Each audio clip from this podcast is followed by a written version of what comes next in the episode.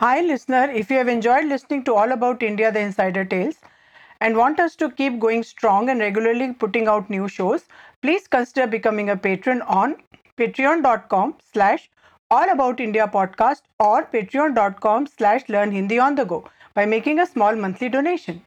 Every dollar helps and allows us to focus solely on bringing you fascinating little known stories about India. It's episode 4 of our series All About India Insider Tales. My name is Shraddha and here with me are Ritansh and Jaybodh. In this episode, you will hear the fascinating tale of the world's biggest botanical heist and that of the world's biggest theft of proprietary rights.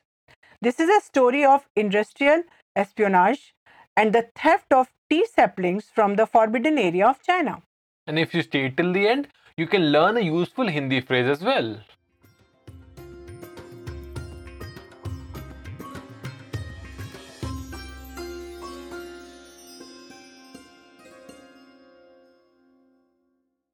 You can also listen to this episode's Hindi version with some Hindi expressions and their uses. And you can download the Hindi version's transcript as well as the detailed worksheets based on that podcast with more vocabulary from patreon.com slash all about India podcast or patreon.com slash learn on the go.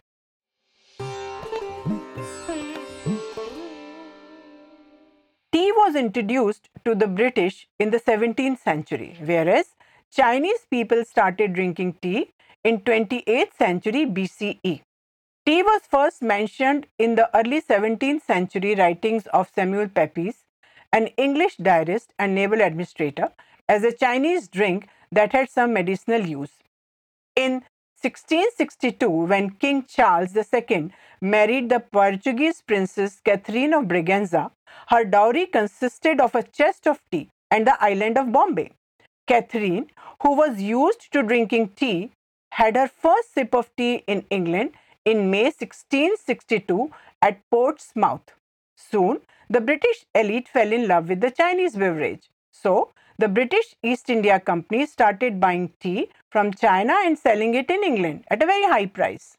Unfortunately for the British, the Chinese would accept only silver in payment for its tea.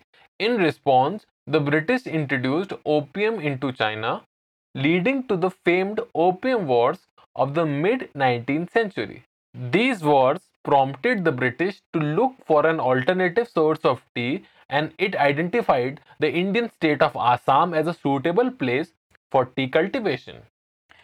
It was very difficult task to procure tea sapling and seeds from China as the Chinese guarded tea saplings and seeds like a treasure and getting caught with them was punishable by death.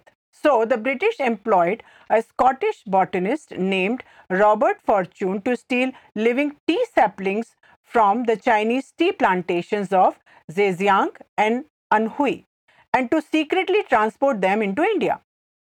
Fortune gladly accepted the 500 pound annuity from the East India Company and the commercial rights to tea cultivation using the tea saplings and the seed that he would smuggle out of China. But the areas that had tea plantations in China were forbidden to foreigners.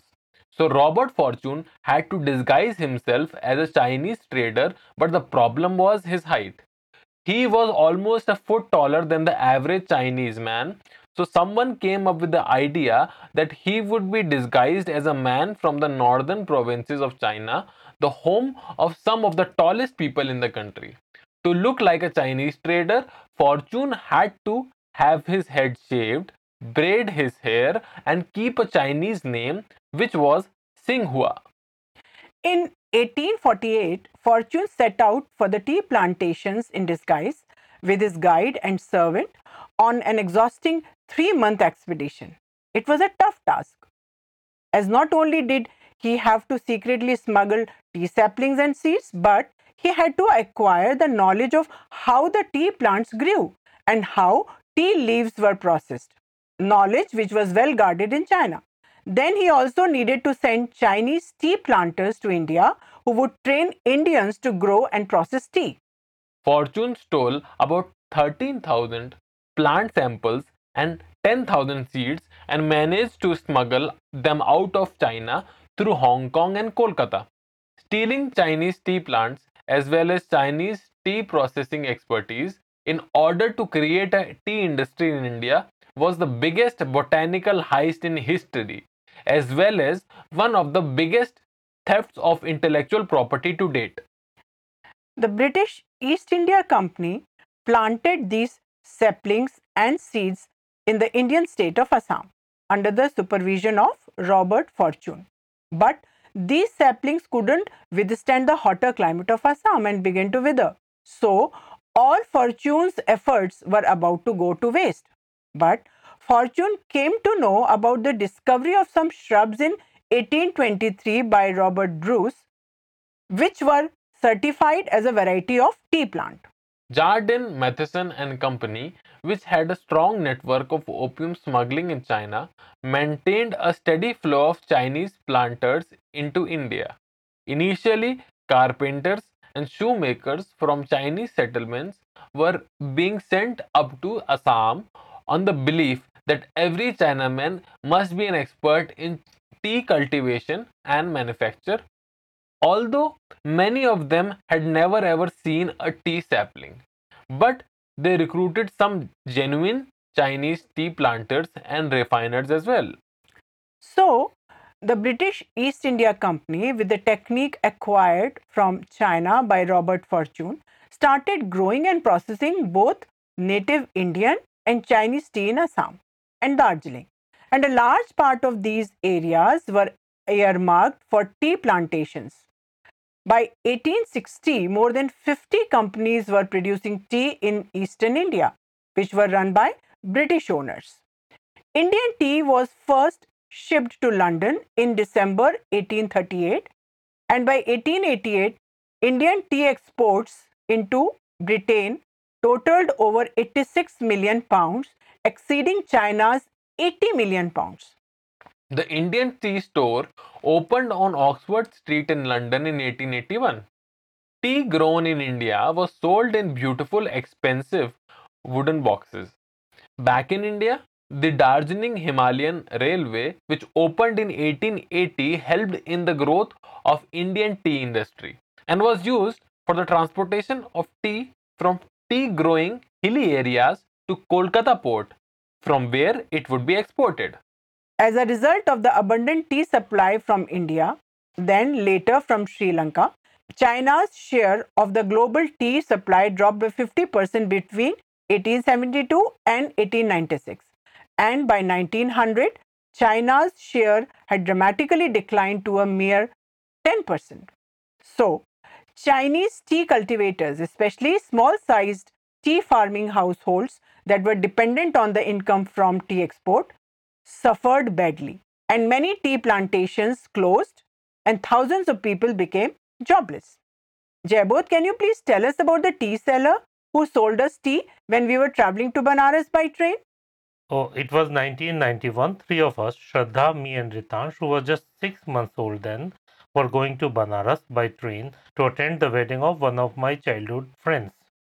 It was a winter afternoon. The weather was nice when we heard a tea seller shouting in our train compartment nearby, Chai lelo, chai lelo, which means take tea, take tea.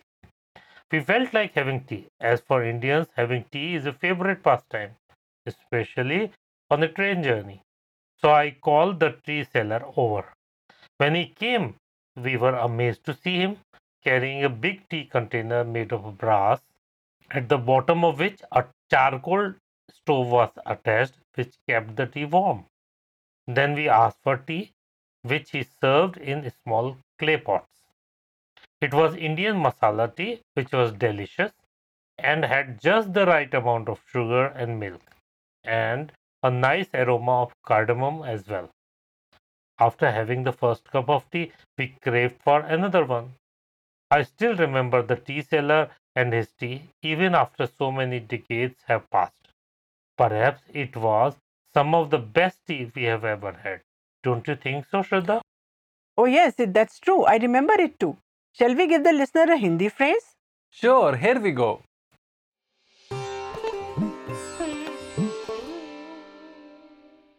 will you please tell me the shortest way to go to this place? Is translated as मुझे इस जगह जाने का सबसे छोटा रास्ता बताइए।